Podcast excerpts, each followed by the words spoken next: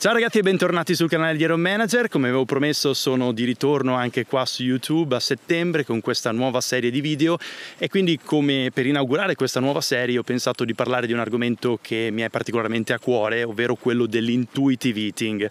Molti di voi mi hanno chiesto appunto di questo approccio alimentare, se funziona, se è efficace, se porta risultati e quindi ho pensato di mettere insieme questo breve video per riassumere un po' quella che è la mia opinione basata ovviamente sulle evidenze scientifiche, c'è un filone enorme in letteratura dedicato proprio all'intuitive eating e ovviamente anche le mie esperienze personali, esperienze con altri atleti, esperienze post gara di natural bodybuilding, quindi dopo ovviamente periodi di dieta estrema che richiedono comunque una recovery diet che richiede anche un approccio mentale per un ritorno appunto a un equilibrio e un approccio più sostenibile alla dieta.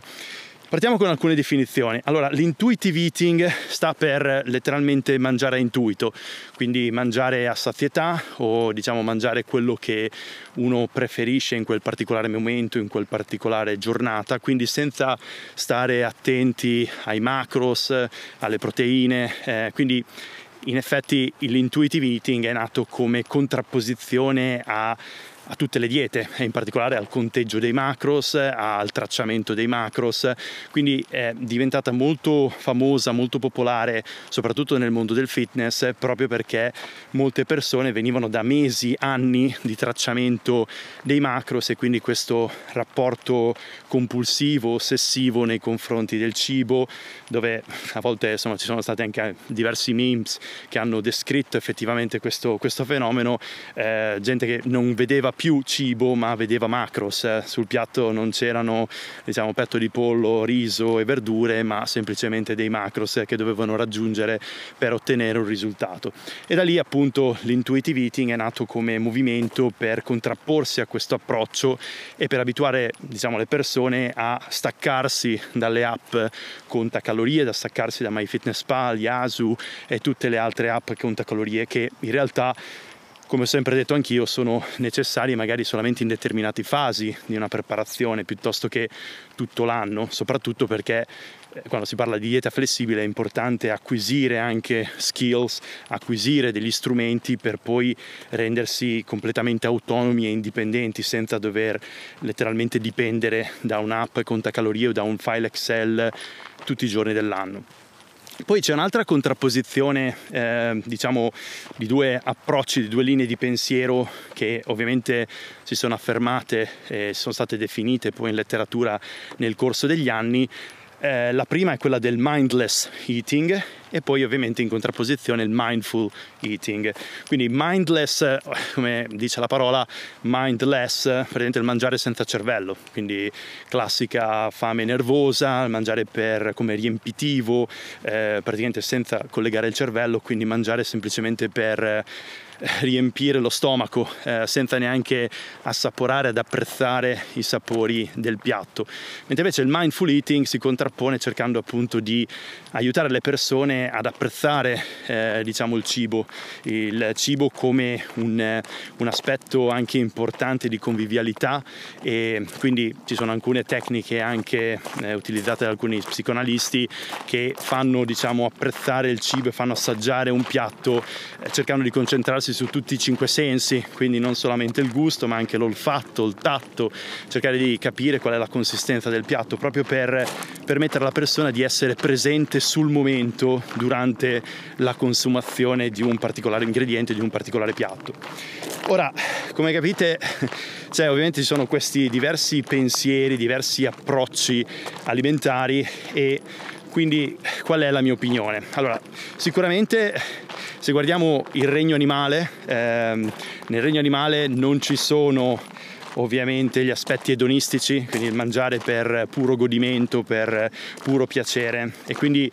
vediamo che ci sono praticamente animali che magari un giorno mangiano più del solito, il giorno dopo mangiano meno, magari il giorno dopo saltano uno dei passi della giornata e diciamo automaticamente trovano questo equilibrio perché il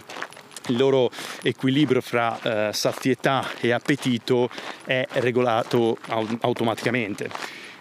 Gli esseri umani purtroppo, soprattutto nella società moderna dove praticamente abbiamo stimoli alimentari 24 ore su 24 e possiamo letteralmente mangiare ad ogni ora, questo non è possibile, quindi in realtà i nostri meccanismi di autoregolazione dell'appetito, eh, dati anche dal movimento che eh, io sto facendo in questo momento, ma eh, nella maggior parte dei casi non si riesce a fare proprio perché siamo ancorati a una scrivania per lavori sedentari, eh, praticamente ci porta a mangiare più del dovuto e anche a perdere quelle che sono effettivamente eh, diciamo le sensazioni di sazietà e appetito. E quindi eh, a mangiare diciamo anche quando non abbiamo bisogno o a mangiare di più semplicemente per appagarci e per cercare diciamo il piacere del cibo. Quindi mh, ho sempre detto anche che molto spesso tendiamo a fare più passi durante la giornata quasi neanche a eh, diciamo aspettare quello che è effettivamente il periodo necessario per la digestione eh, di un pasto perché ovviamente gli stimoli e perché tutto quello che ci circonda ci porta a mangiare più spesso possibile. Poi ovviamente nel mondo del fitness abbiamo anche questa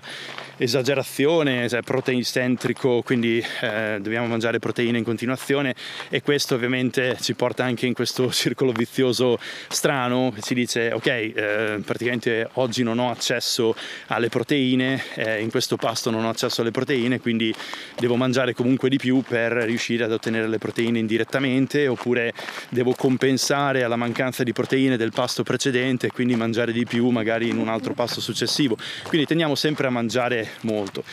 E quindi quando si parla di intuitive eating, eh, il mio approccio, come ho anche sempre eh, descritto e spiegato ai miei atleti, è ovviamente è importante riuscire ad acquisire una consapevolezza e un'autonomia a livello alimentare, però bisogna arrivarci dopo un percorso. Quindi si può arrivare all'intuitive eating, o meglio quello che io chiamo mangiare informato o conscious eating, dopo un breve periodo nel quale ci si concentra a capire effettivamente quali sono, diciamo, nostro, qual è il nostro apporto alimentare, quali sono le nostre abitudini alimentari, perché magari facciamo degli errori che non ci rendiamo neanche conto perché ovviamente sono innati e frutto di tradizioni oppure di usanze, abitudini eh, che abbiamo preso in famiglia e quindi noi diamo per scontato che per esempio sappiamo benissimo la differenza fra cibo pulito e cibo sporco, è una differenza totalmente soggettiva, dipende ovviamente dal nostro contesto, poi sano rispetto a cosa? C'è sempre qualcosa di più sano, c'è sempre qualcosa di meno sano, quindi ovviamente prendere coscienza, prendere consapevolezza di quelle che sono le nostre abitudini alimentari, di quello che è il nostro apporto calorico e dispendio energetico, perché molto spesso quando non facciamo diciamo, questi calcoli o diciamo, ci fermiamo un attimo e diciamo ok, guardiamo cosa mangio e guardiamo effettivamente quanta attività fa- fisica faccio nell'arco di una settimana, nell'arco di un mese, sappiamo benissimo che la propensione è sempre quella di eh, sottovalutare quello che mangiamo quindi mangiamo sempre di più di quello che pensiamo, e di sopravvalutare invece il dispendio energetico, l'attività fisica, perché ovviamente è più faticosa e quindi siamo sempre lì a dire ah ma sì ma mi devo, mi merito questo piatto, mi merito questo cibo, quindi tendiamo a mangiare sempre di più perché ho fatto fatica e devo compensare, devo insomma mangiare perché altrimenti perdo massa muscolare, tutte insomma motivazioni che troviamo per comunque cercare di gratificarci, quindi ancora l'aspetto edonistico del cibo. Mentre invece se facciamo questo periodo che non deve durare per sempre, quindi molti quando pensano alle app contacalorie o all'approccio flessibile alla dieta pensano subito a MyFitnessPal e a dover calcolare i macros per sempre. No, assolutamente, come dico anche appunto ai miei clienti, è importante farlo le prime due o tre settimane, giusto per prendere consapevolezza di quello che effettivamente si consuma, quelli che sono gli ingredienti principali che ruotano nel nostro menù settimanale, ma una volta fatto quello praticamente possiamo poi andare ad intuito, ovviamente abbiamo più consapevolezza di quelli che sono i nostri macro, sappiamo più o meno quali sono le combinazioni di ingredienti che ci permettono di raggiungere quello che è l'apporto calorico e l'apporto di macronutrienti necessari per l'attività fisica che stiamo facendo. E quindi non c'è bisogno di tirare fuori la, l'app conta calorie in ogni circostanza, in ogni eh, evento, ma eventualmente solamente in quelle situazioni nelle quali eh, ci troviamo magari in un viaggio, ci troviamo a spostarci dalla nostra zona abituale, quindi diciamo introduciamo nel nostro menu settimanale o mensile dei nuovi ingredienti, ma anche lì dopo un paio di settimane che abbiamo inserito dei nuovi ingredienti, dei nuovi piatti nel nostro menu, non dobbiamo assolutamente dipendere dalla app contacalorie e dal conteggio dei macros. Quindi questo è il vero intuitive eating, questo è il vero come chiamo io, conscious eating o eh, mangiare informato, ovvero prima c'è questo periodo di consapevolezza, di conoscenza, questo periodo in cui effettivamente dedichiamo eh, delle ore, dei giorni a capire quello che mangiamo, a studiare quelli che sono diciamo la composizione dei nostri menù settimanali e quindi una volta fatto questo periodo di, di, conoscenza, questo periodo di consapevolezza di quello che è il nostro introito calorico, possiamo liberarci dalle app contacalorie, possiamo diciamo agire in maniera eh, libera senza dover dipendere dal conteggio dei macros. Ovviamente se lo facciamo in una situazione in cui non abbiamo assolutamente nessun fondamento eh, alimentare e, e, non sto dicendo che dobbiamo diventare tutti dei nutrizionisti sportivi, però se non abbiamo consapevolezza, conoscenza eh, dell'alimentazione, delle basi dell'alimentazione e delle scelte alimentari, perché ovviamente siamo poi trascinati dai media a credere che un cibo sia migliore di un altro, a spendere più soldi per dei superfood, quando in realtà possiamo avere la stessa densità di nutrienti dai frutti, frutti, o dalla frutta e verdura che troviamo comunemente nei nostri supermercati, automaticamente facciamo degli errori perché ovviamente andiamo magari a mangiare eh, più eh, carboidrati, più grassi, più proteine o comunque a seguire una dieta sbilanciata perché seguiamo il nostro intuito senza avere una base di educazione alimentare fondamentale per riuscire a seguire questo approccio. Bene ragazzi, sono andato oltre 10 minuti anche oggi e quindi spero che questo video vi sia piaciuto. Se vi è piaciuto ovviamente fatemelo sapere mettendo un like e ovviamente commentando e anche proponendo delle prossime tematiche da affrontare nelle mie passeggiate. A presto e stay strong!